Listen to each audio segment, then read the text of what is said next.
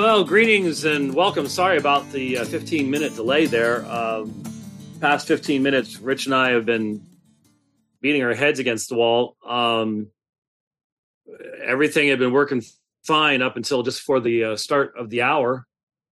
And then Wi Fi started getting weird. And then my Wi Fi in the unit went down. And I couldn't connect up to any of my other sources of Wi Fi. And it just um, I finally got something working.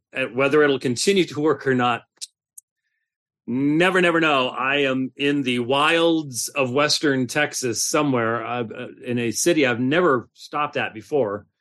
So I know nothing about it at all. And um, so we're just going to do the best we can. Unfortunately, that means that everything I had uh, queued up, uh, set up, ready to go is uh, is completely gone and um, so I have to put it all back together again. And uh, that's life. Welcome to the dividing line, a driving line dividing line. Uh, we, as I said, are in West Texas uh, on our way home after a very enjoyable period of time. And I'm not going to go over all of that. We need to get to issues that are important. And I suppose we need to start with uh, my um, post that I put up this morning because that's uh, obviously the first thing we do need to talk about right now. And uh, that was uh, on Twitter. I mentioned in a post this morning that I had said nothing about the uh, discussion going on online regarding um, Peter Sammons' uh, the Master's Seminary, and the posting of information that demonstrated that in an online class taught by Dr. Sammons, um, there were there was extensive use of R.C. Sproul, uh, Wikipedia, I've been told that there is more that has not actually been um, posted, um, and that this material not only was did not have any attribution. In other words, it did not say as R.C. Sproul said, but it was um, woven into the the text of the of the teaching. So it wasn't like it was a, a separate paragraph over here, but you'd have it woven into the text where there would then be stuff some that doesn't come from Sproul or whatever source being cited, and then it picks back up again, and then and so obviously there was a lot of discussion about this initially. What those uh, defending the class were saying is, well, you don't have to do that. This is oral. Uh, this is teaching you don't have to give your sources, which of course was absurd and ridiculous. Of course you do. If you're using uh, you know entire paragraphs or in you know entire articles, yeah, you you have to give that attribution. So that was that was silly. Um, and then what happened was um, the class was pulled a few days ago, and a letter was put out that that basically said that they're going to redo the class and that the reason that there had been no uh, attribution of all of the large amount of material that had been uh, utilized uh, was because of a technical problem where the uh, footnotes with the attributions did not uh, transfer to the teleprompter that was being used to provide the notes for the videotape. Um, and then yesterday, I think it was yesterday. I think the the term is DMCA. Um, a you can you can go on YouTube, and a number of people have tried this against us.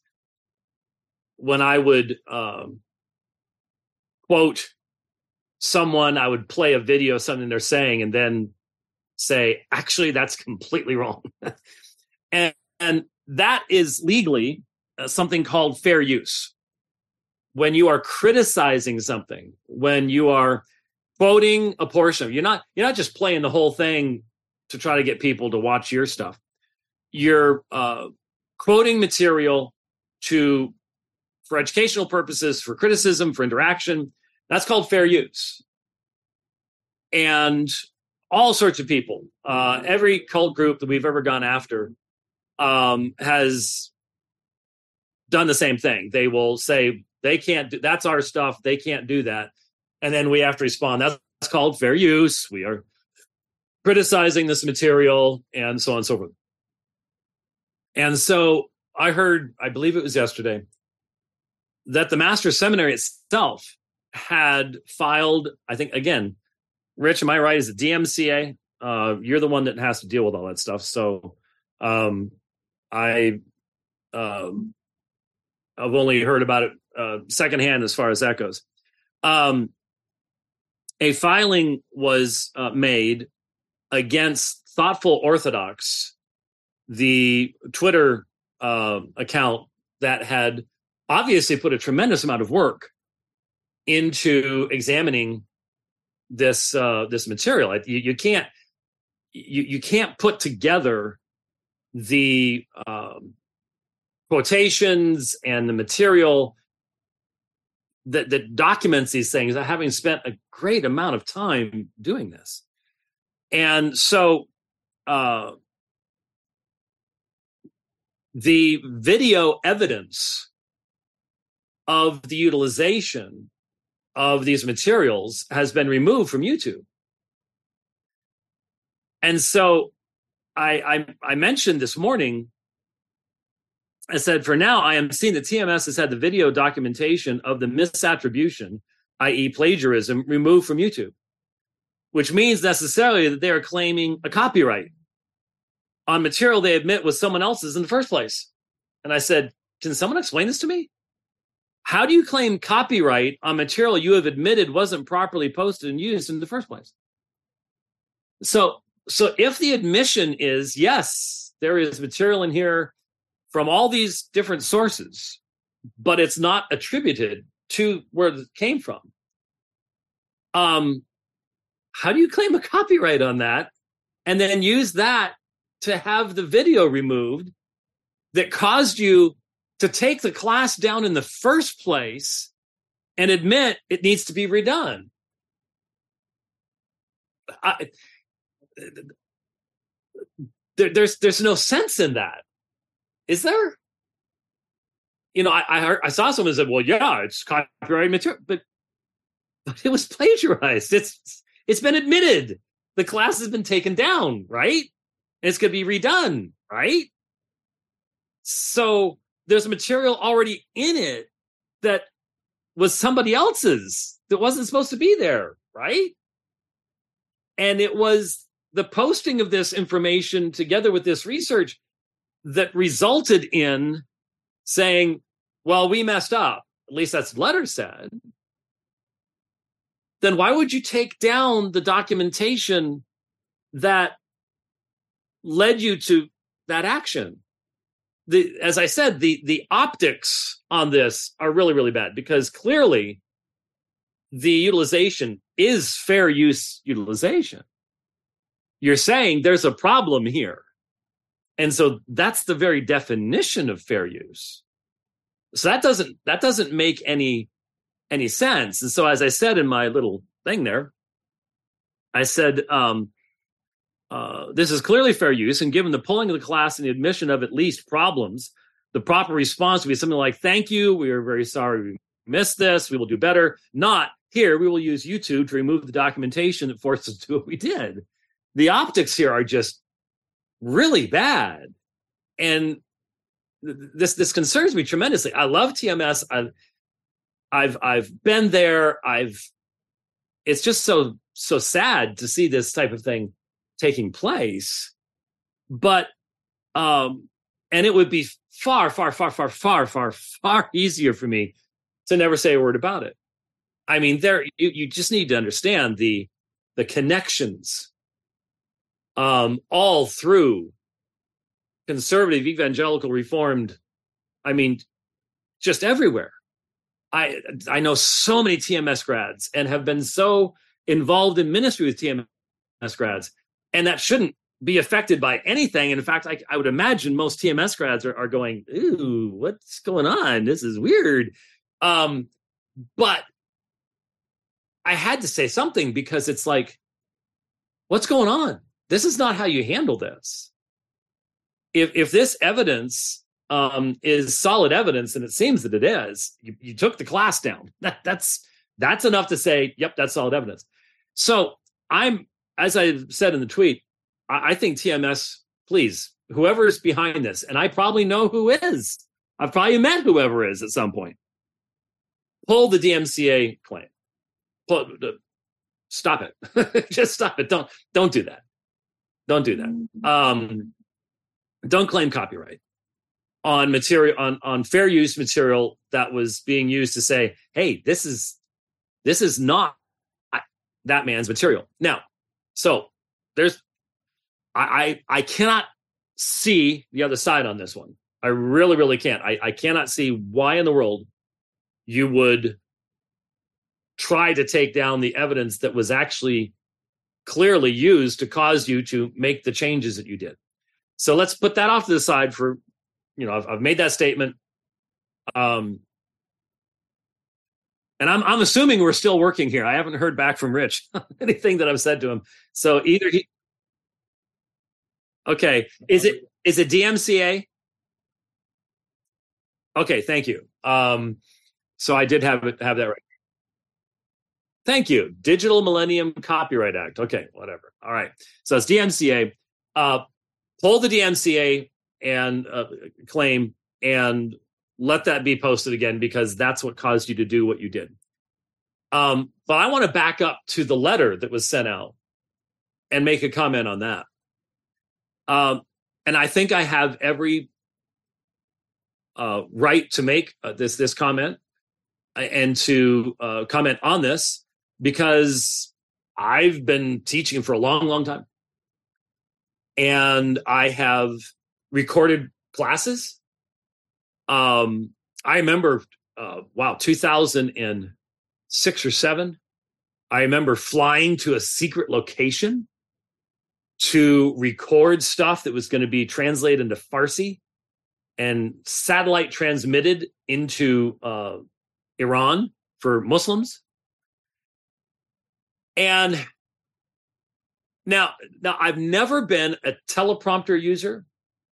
In fact, about the only time I've ever used anything even like that was to read the commercials for Cross Politic. They've got a computer thing sitting out there, and and so I read the I did read a commercial off of that once. Um, but I'm and I'm not a um, I'm not huge on notes.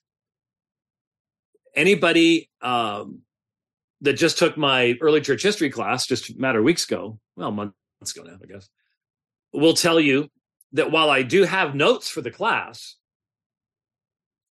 when I teach in a classroom setting, I am ex- I love being peripatetic. I hate being tied to the podium.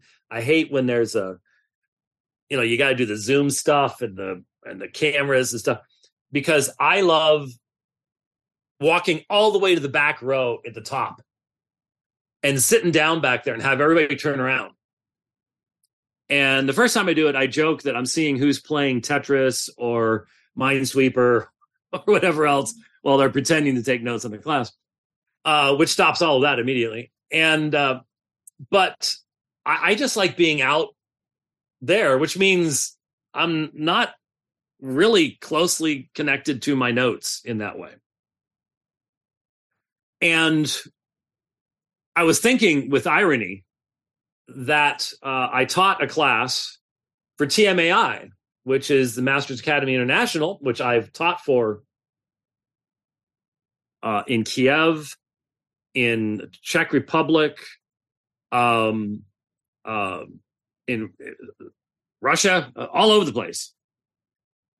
And uh, I was teaching in Switzerland, Zurich. I was teaching Hebrews for TMAI in Zurich. And, and fantastic organization, by the way. Uh, very worth your support. Uh, and I, I had one wonderful brother that had been translating me uh, for the, all the class. I think it was a three day class, long days. And then he had to leave, and so for the like the last three hours, this scholar just always scared me. He, he's a polymath. He's brilliant. Just, just on a level that you you just can tell there aren't that many people up at that level. He translated the last like three hours that I did. And when uh, most of the students had left the room, he was still sitting there and he said, uh, Dr. White, uh, he says, um, where are your notes? It does not look like you are using notes. He says, no one can teach the book of Hebrews without notes. and I explained to him, I said, well, um, I think the Greek text is the greatest notes in the world. Uh, but the reality is that I had just preached through Hebrews for years. And so I, I didn't need notes. And so I didn't use notes. And he was just blown away by that. So I'm not, I'm not really a teleprompter manuscript type speaker guy. But what seems very obvious to me is that if Dr. Sammons developed the material itself, if if he was the one that put the words that are being put up on the teleprompter together, there is simply no way he could not have recognized that the attributions were gone. There, there's no way. You know when you're reading your stuff because you remember writing it and it uses your colloquialisms and your style and stuff like that. And you know when it switches over to quoting somebody else. And so I've quoted R.C. Sproul in my books, but if I were reading my book, I would, on a teleprompter, I would know the difference between what I wrote and what R.C. Sproul wrote. It's a different language, it's different. You didn't write it. I remember writing what I write. And so, well, I mean, okay, a single sentence I might not, but when you're talking about context. And so the idea that was put forward in the in in the letter, well, the, the attributions were there, they just disappeared. I'm like, but you'd only get through the first the first time you quoted somebody before you'd go, "Well, wait a minute, guys. Um, sorry, hit hit the brakes here. We're missing something." Uh, because all I've got here is just the text without any of the notes that would say, as R.C. Sproul said, or as is said from Wikipedia, or as is said from Michael Horton or whoever else. You'd know that. And especially given the fact the nature of the citations they're they're woven into the text so they're meant to look like they are a part of a of a steady flow so i don't know where there would have been i, I suppose you, you could say well there would have been a footnote here and a footnote there but that would mean that you're you're putting it actually you're intermixing it with your own words. And if you've got extensive if you're quoting two or three sentences and then you put one of your sentences and then two more sentences from what you're quoting that's that's never done. And and no one could could possibly stand there and be reading it and not realize what's going on. Um so i'm i am thoroughly unconvinced of the uh explanation that well it was a technical glitch and this stuff just disappeared. So what do i think it was? I don't know peter sammons. I only i only learned of him i think last year or the year before i bought his book which i i bought i actually bought his his book which is the dissertation on reprobation because i thought wow what a incredibly depressing topic to do your dissertation on um important you know, who did you talk into talk into doing that? Um, important, but that was the first I knew of him, and I have absolutely nothing against the guy. Uh, it seems we really disagree on how you define uh, classical theism, and I have been told by some people that he's said some pretty disparaging things about me, unfortunately. Um, but the the reality is this just looks to me just just standing back and looking at this looks to me like someone who was asked to do too much too fast took shortcuts got lazy um you, you're being told we want you to be teaching these classes live and we want you to do record these things here and um this looks like what happens when that kind of pressure um gets too much I don't know. I don't know. But fundamentally, I'm just saying to everybody involved, I hope that there will be people because there are so many people in the masters group that I have had wonderful ministry with and influence upon, and many who have said to me over and over again, you introduced me to textual criticism. You introduced me to Reformed theology. You introduced me to loving the Trinity over and over and over again, all over the world. And I have to, I just simply have to believe that there are a lot of those folks that likewise are going, uh, this this looks so bad. And and uh, it needs to be handled appropriately. And Right now, it's not being handled appropriately. Pull the DMCA, uh, redo the class, do the deal with the underlying fundamental issues, and and move on. Um, that's just that's just, and somebody has to be willing to say it. Somebody has to be willing to say it. That's really all there is to it. So there you go. There's that. Um, I had seen uh, some other stuff that had popped up. Like I said, I had to um, reset everything, and it sort of disappeared. So, um, such is life. Um, wow, did you see that? Oh, it just popped up. It is all over my. Oh, just seeing it now. This black boy beating the tar out of this teacher. And then a Marine walks up, but he walks up. He just, he doesn't run up. He just walks up. I do not understand why he did that. But we've all seen the video. It, it's part of you just has to feel for any teacher in the system until you then realize that it is the teacher unions that fundamentally have helped to create these contexts in uh, in the schools themselves. It's the left that has created the fatherlessness, the destruction of the family, uh, that that creates these young men who just have no restraint. They have, if you don't have a father in the family, this is the result. You have testosterone without guidance, without honor, without discipline. And I mean, this is this is horrific to watch. There's no no two ways about it. But I saw a video almost wish I could get out of my mind, but I saw a video about three weeks ago of a shooting in Chicago. Uh, was they were all all all black folks that were shooting and being shot, but a young man who dispatched about five people in cold blood. Just, I mean, you're talking walking up, someone's on the ground and shooting him in the face.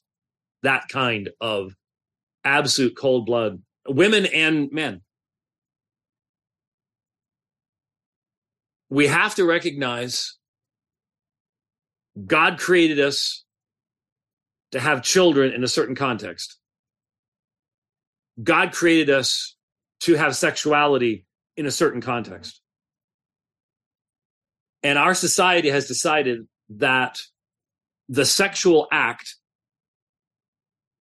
and not even not even necessarily the sexual act that creates life but the uh, pleasing of one's desires is now the greatest right that you have. It's the most important thing possible. And so we have the the the uh, video of the program a number of years ago. It's like 2019, where a black woman, she was the host of the program, had all these young black men, and how many how many babies do you have by how many different women? And there was one guy that had 28 babies by like 18 different women. And thankfully everybody else had fewer, but the point was uh here was an here's an entire culture. An entire culture uh that is focused upon the ultimate thing is sex itself not commitment not bringing in into the world life um not family none of that. So you've got your baby mamas and your baby daddies and you, it's become an entire culture and then the music and the art reflects it so you have people, male and female, being paid millions and millions of dollars to not only sing about rampant sexuality, nothing about marriage or family or honor or discipline or any of that kind of stuff, but rampant sexuality. But you have black women who are paid millions of dollars to appear in public, in essence, nude on the stage and then to lecture the world about morality. This is this is what we have. And the result is inevitable. We we see it. It's it's all around us, but you can't you can't point to it because that would bring conviction to the entire society and say that there actually is an objective reality that that we have to recognize, or the results are going to be horrific. But there's something more. And I understand, especially amongst reform people, there is a real hesitance to even contemplate such things, but there is something absolutely demonic. Um, the evil you, you've seen it. We've all seen it. Where people just they start beating someone and it, it's almost a demonic fervor. The speed at which their arms are flying and the the the the anger that is clearly being expressed and that's what this young man did to this teacher. She's already out. She went down. She was out first shot she was unconscious. She's defenseless. And he is just beating on her. He wants to kill her. He wants to kill her. Where does that come from? We see it over and over again. All these fights, all these massive things, or the the evil in the young man who when the shooting started in this shooting he shot i think a woman first and it looked like maybe her sister or a friend or something kneels down next to her on the ground. And when he shoots another guy farther away, as he walks by, he simply blows the head off of the girl who is kneeling down next to her friend, doesn't even slow down. What kind of evil produces that? And it's amazing. No one will even venture to mention the powers of evil, de- demonism, in looking at these situations. I, I honestly think 100 years ago, it would have been the first thing everybody was thinking about. You can't talk about now. Can't talk about it even amongst Christians, even when you would think there would be an ability to do so. No. No. Uh, we have to teach our children. And we have to be much more explicit about it than my generation was. About what is good, about self control, discipline, honor, respect. Our, si- our society right now is saying that we are to honor and respect what that which is evil. That's one of the reasons that honor and respect is gone. It was funny. I was on the drive today. Uh, this rarely happens, but I, I guess I somehow sort of got along with some guys. I have a feeling who it was. There was a oversized load, and I noticed that, oversized load groups. If you know, you've got the sometimes car in front, car in back, then you got the oversized loads. They will communicate on channel 19 on CB, and so that's I think what I was listening to. But they were just good old trucker boys. They were throwing in some um, colorful metaphors along the way. Um, but they were talking about transgenderism. One particular guy was talking about transgenderism. And what was amazing was, despite the colorful metaphors, he was demonstrating what we might call common grace. He's like, you can't you can't convince me that what these people are saying makes any sense at all. This is this is insanity. Um, and of course, he was exactly right. It's the exact same thing we're saying. And so there are a lot of people that get it, but they don't have the worldview to get it and then connect it to everything else that's going on. That's why they only see bits and pieces of it we have to be communicating to our children and especially to our young men, but our young women as well, but especially young men as that testosterone kicks in and that body develops and they their muscles are there and and there is this energy.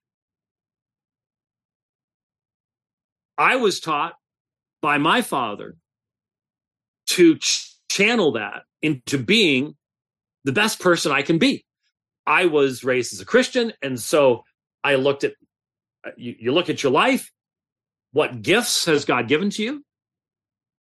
How can you use them in the service of Christ and the service of others? Be the best that you can be. Wasn't just an old, was that the Marines, Army? I think it was Marines. Um, it isn't just an old uh, advertising slogan. And that allows you true manliness is controlling and restraining that great power that you have. This young man, they said was 6'6, 270. That's a that's a uh, front line of the Dallas Cowboys or any other NFL football team. That's huge. And this poor woman has no chance against him at all. And so he just lashes out. He wants her dead because she took his Nintendo Switch during class. That means he has no respect for authority, no respect for education, no respect for himself. And you know why. We all know why it is. And it's not going to get any better at all until there can be honest proclamation this is why this is happening. But even amongst Christians, I think we're afraid to even venture into the area of how much of this is just simply demonic. Um, when you listen to what these people are listening to on a regular basis, and I, I think back to because you know God can save anybody. Uh, I, I think back to a situation when I was teaching Christian school, where one of the troublemakers, Tony, in my class, um, I caught him listening to Eminem. Um, and I I actually listened to some of what the song was he was listening to. It was it was it was horrific. It was horrific. It was the it, I went off on that class. My son remember because he was in the same class. I went off on that class like I've never gone off on any class in any context before. And the reason I mention it is Tony and I are friends. We keep in touch on Facebook. He ended up in the Marines. Uh, he's really made a life for himself. And, you know, the Lord, Lord is merciful. But the fact is, I think he would admit thinking on that kind of stuff, feeding that kind of stuff into his mind was poisonous. And that's what's happening regularly. And we're, oh, we, we can't be prudes about anything. No, you got, when you watch the viciousness of these beatings, not just this one, but so many others, um, you sure that's just, you sure, you sure there's nothing in the spiritual realm involved there? I don't know. I don't know makes you really wonder. Makes you really wonder. Okay, well, uh, completely shifting gears here. We've covered some broad stuff. Um, I want to ask. Let me let me once again. Um, yesterday on the program, I read from Adonis Vidu's uh, "The Same God Who Works All Things: in Inseparable Operations in Trinitarian Theology," and I emphasized a few phrases from one of the key sections of the book. For example, the notion that a divine person is nothing but the divine essence under a particular relational aspect. Um, I I made reference to um, especially the idea of um, particular relational inflection in the sentence. The identity of the persons is not revealed by separable acts and wills but precisely in the unity of the divine will and action since the persons are nothing but this will and power under, under a particular relational inflection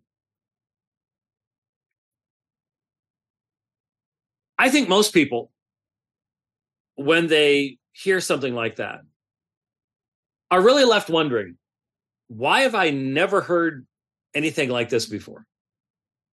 And the other side will say, well, you should have. And the 20th century he stunk theology wise. And that James White guy in his Forgotten Trinity book, he stunk as well. And yeah, we recommended it, but we're smart now and we don't recommend it anymore. And but the the fact remains that any serious minded person that is involved in ministry knows that explaining the Trinity in biblical language is tough enough. Going through the texts, I'm always so tremendously uh, encouraged when I when I talk to our young people in our churches and I explain the doctrine of the Trinity to them and I walk them through the scriptures and they memorize those scriptures. And when you ask the catechism questions, they give the proper scriptural answers and they show that they understand.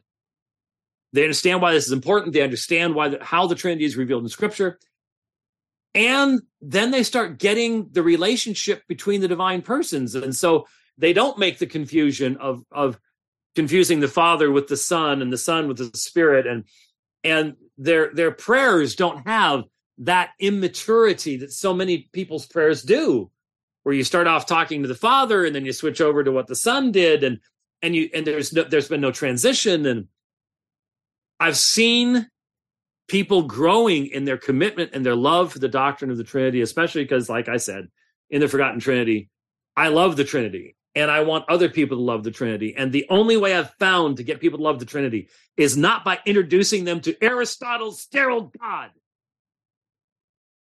but to the living Word of God itself. You can baptize Aristotle's sterile God all you want. That's not Yahweh. That's not how God has revealed himself. And so I think most people recognize in ministry in the church, this is going to get you nowhere. What, what is being accomplished by saying, since the persons are nothing but this will and power under a particular relational inflection? You didn't get that from scripture. You didn't get that from the apostles. And in fact, as it is now being forced upon us, you got it from Thomas. It even mentions it in the Thomistic formulation. That's what we're talking about here. And so you're literally at a, at a point um, where, where said here, and I, I read this yesterday, and I just happened to notice the very first footnote in this chapter is from Aquinas. Um, remember this. This does not mean there is no knowledge of the persons precisely in their propria once it is understood that this propria is not to be sought away from the substance, but precisely as a modality within the substance. A modality within the substance. It will be recognized that the way of appropriation is not a mere consolation prize, something that we need to put up with, hoping for our eyes to be finally opened. In a sense, that is true. it's not. Of course, but there is a real contemplation of the divine persons. How? How? Precisely by learning to discern within the unity of their operation the parenthesis the only place any person may be found exclamation point parentheses the modal trace of each person. How many of your people in your church are going to be drawn to deeper contemplation and worship of the triune God by this, by looking for the modal traces of persons, inflections, propria, appropriations. Our people are not stupid, and they're going to know. Ain't my Bible. Nope, it's not. It's not. It's not there anywhere. There's nothing that even suggests it. But let me contrast this. Let me contrast that kind of language, the modal trace of each person, with what we find in Scripture. And so, once again, I consider those places where, as I've described it in past, the veil of eternity is drawn aside, and we are privileged as followers of Christ to see the interaction. I'm not even sure these folks would actually accept that term any longer. You used to, but you not anymore. The interaction of the divine persons. In eternity past, in Philippians chapter 2, a divine person had a certain mindset. A divine person, the term is phroneo, to think. And we are told to have this mindset, which was also in Christ Jesus, who, although existing en morphe theou in the form of God,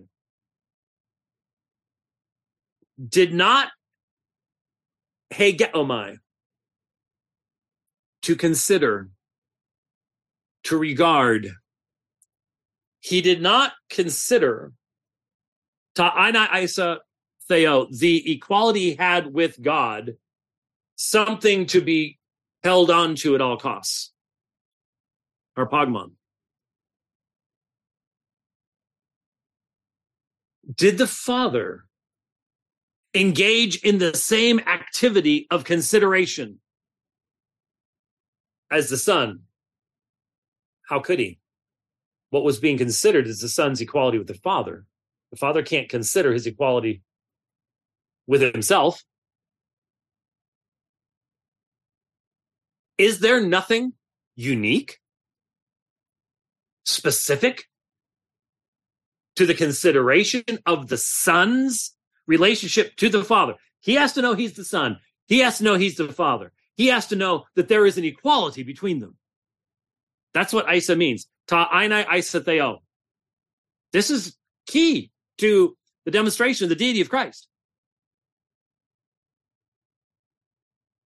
So much of this theology, so much of it can only exist in the sterile hallways of academia. It cannot go outside and it cannot go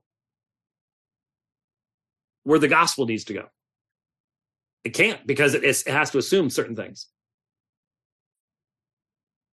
Was there anything in the consideration of the divine person who is the Son, the divine person who became incarnate, that is at all unique to the Son? Because what we're being told is nope, nope, it's it's only the processions it's only begetting, being begotten, spiration.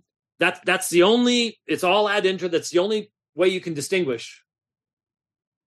Um, everything else has to be the same because of simplicity. Has to be. And no, we will not demonstrate that the apostles taught that, but it has to be. Then Likewise, how do you have a reflexive pronoun?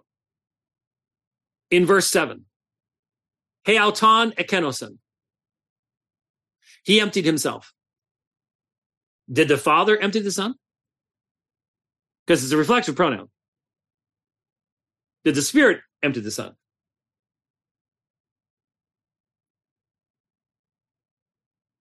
This is important.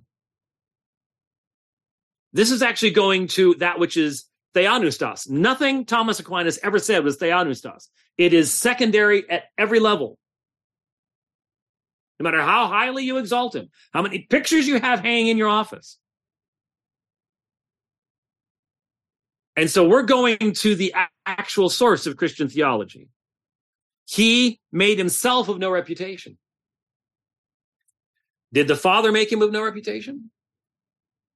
Now, he does this in perfect harmony with the Father. There is no division, but there is no necessity of identity and sameness. And we don't have to trace a modal, there's, look for modal traces to identify the persons. It's right there in front of us. It's, it's as clear as day. Because it then says, Morphen doulou labon. I take that participle as the means by which the emptying takes place is by that positive taking on of the human nature. But it's the Son who does this. It's the Son who does this. Is there not something unique about the person of the Son here? Is, is there not something unique about the person of the Father as the source of the very fountainhead of divine grace and the divine decree? Is there not something special about the Spirit of God who applies the work of Christ in the lives of believers? This has never been an issue amongst us until now. Where now, instead of rejoicing in being able to see in passages like this the interaction of the divine persons and the overwhelming beauty of the the glory of God being worked out in the work of salvation and the roles that each divine person plays. And they are different roles that involve beautiful, gracious, harmonious, eternal interaction. And you're willing to trade that in for Aristotle's sterile deity? I'm not. I'm not. I'm not going to teach people to look for modal traces. I'm not going to tell people, well, the, the really the the only thing we're really really saying uh, is that the divine uh, divine persons aren't really well they're you know they're um they're nothing more than uh what was the term here nothing but the divine essence under a particular relational aspect the relationship of father son and spirit is so much deeper and more full and beautiful in scripture than that that i just look at that and go oh it's arid. It's arid. Oh particular relational aspect. Hmm. okay. There's reason to be concerned I thought, silly, naive me, that when I read church history and I would read speculative theology and I would read someone, you know, I learned decades ago to be able to read somebody, you read Augustine and you read stuff like, oh, wow, that's a that's a great insight. And then you go three pages farther on and you go, oh wow, hmm, okay, that was really bad. And you, you know, the, the Neoplatonism that in, that influenced him, you learn to go, mm, okay, that probably came from that, and uh, we can go past that. And oh, here's a golden nugget, and it's right next to a piece of coal. And um, now all of a sudden, we're being told no that it, you you you you can't do that. That you've you've got to you've got to go with what these guys are saying. You see, if you're really going to be orthodox like we are. So now we have philosophical speculative theology, and we're being told this is definitional. And the unwillingness of the advocates of this stuff to provide us with, and, and in fact, to mock the idea of needing to have exegetical foundation. You biblicist. We are so past you. We are doing natural theology here. You don't need the Bible for that. And I, I'm just, I'm putting my stake down right here. I'm telling you something. Listen, um, kick me out of your club all you want. Do whatever you want. Simple fact matter is this this won't last. This stuff won't last. It has to be dug up every few generations and get people excited about it again because it doesn't last. Because the sheep of Christ will starve stinking to death on a regular diet of speculative philosophical theology. The apostles didn't do it. I'm not going to do it. Now, are there certain people who just really seem to have a real love of doing this kind of stuff. Yeah. Yeah, there are. And I'm thinking of one guy who's working on making shipwreck of the, of the faith um, because of his love of that kind of stuff. And I, my experience, again, over decades in ministry, is if those people don't get plugged into a situation where they are tethered down to reality and made to minister within the body they end up like a like a chinese spy balloon just floating off someplace who knows where and making ship, shipwreck of the faith. They really do. They really do. So just think of how many I mean, there's okay, there's there's only so many places where that veil of eternity is drawn aside, but they're they are so deep. And when you try to apply this mechanical, philosophical, we're doing this because Thomas told us we had to do stuff to it, it results in in such a mockery of the text of scripture. It, it, it evacuates it of meaning that the sheep know. The sheep, the sheep, the sheep hear that. And I'll I'll never forget. And we're getting toward the end of our time here, even though we got started 15 minutes late. That was all my fault, I guess. I don't know. I hope my router got reset up there. Anyway, this is not new for me to have this passion about this subject. I've told the story before. I went to ETS once, 1998, presented a paper, and I came away with such a bad taste in my mouth. A bad, bad taste in my mouth. Why? It's not that there weren't all sorts of great people there, had some great conversations, um, things like that. But there was such an attitude of we are the scholastics leading the benighted church. And they so need our deep wisdom that it just it turned my stomach. I didn't want to be around that. Um, there was so little humble servant attitude amongst the scholastics. And so many people said, have heard me say many, many times, I think everyone involved in Christian education as a quote unquote academic should have to read First Corinthians 1 and 2 minimally every six months or have it preached to them maybe uh, every six months just to just to be reminded the wisdom of the world is foolishness to god. It's foolishness to god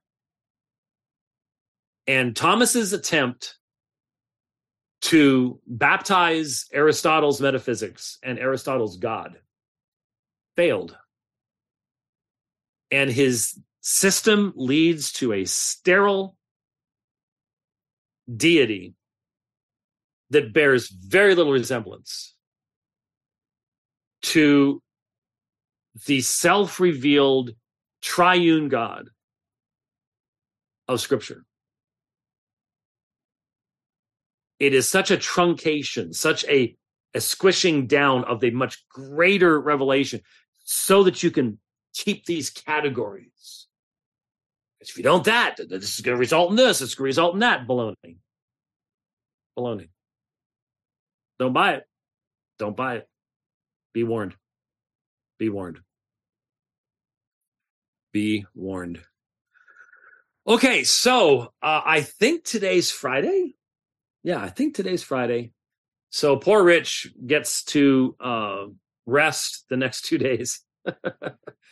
um, though I will have to ask if uh, if the absolute urge overwhelms me because I still got a lot of driving to do. Um, I didn't do a driving line on this trip, and so, um, but again, you know, he still has to do some stuff to get that posted up there. So I don't know if I'll if I'd feel guilty or guilty enough uh, to not do that. We'll see what happens tomorrow. we'll see we'll see how it's going. Sunday, okay, fine. I you know I get that, but um, uh, we'll we'll see. Especially with some of the responses that might might be coming from today's program. And let me just say, as I'm wrapping up here, um, I pray for the Master's Seminary. I am so thankful for so many of the graduates of that school and what they've done around the world. And I just simply will suggest to you that if you love the Master's Seminary, then you will want the Master's Seminary to do the right things. And DMCAing the evidence of a problem is not the right thing. It's the wrong thing. And so anyone who says, oh, James White's attacking the Master Seminary, no. I think people realize when you're trying to give wisdom to some some someone who's made a mistake, you're not attacking them. That's how the world thinks. We shouldn't think that way. We shouldn't think that way. I have taught for TMAI around the world, and I may never get to do that again for taking a stand. If that's the case, so be it. But I'm not going to be one of the people who just closes my eyes and goes, "Oh well, whatever you want to do." I can't. I can't. It's just that it shouldn't shouldn't be shouldn't be. Anyways, thanks for watching the program today. Um, as I said, I get home next week, and so I'm not sure what the schedule is going to be. Uh, we hope and pray that Rich will be uh, bouncing off the walls with energy and excitement and vim and vigor by then. Yeah, he and I are both probably too old to be bouncing off of anything without without causing great injury in the process. I'm afraid.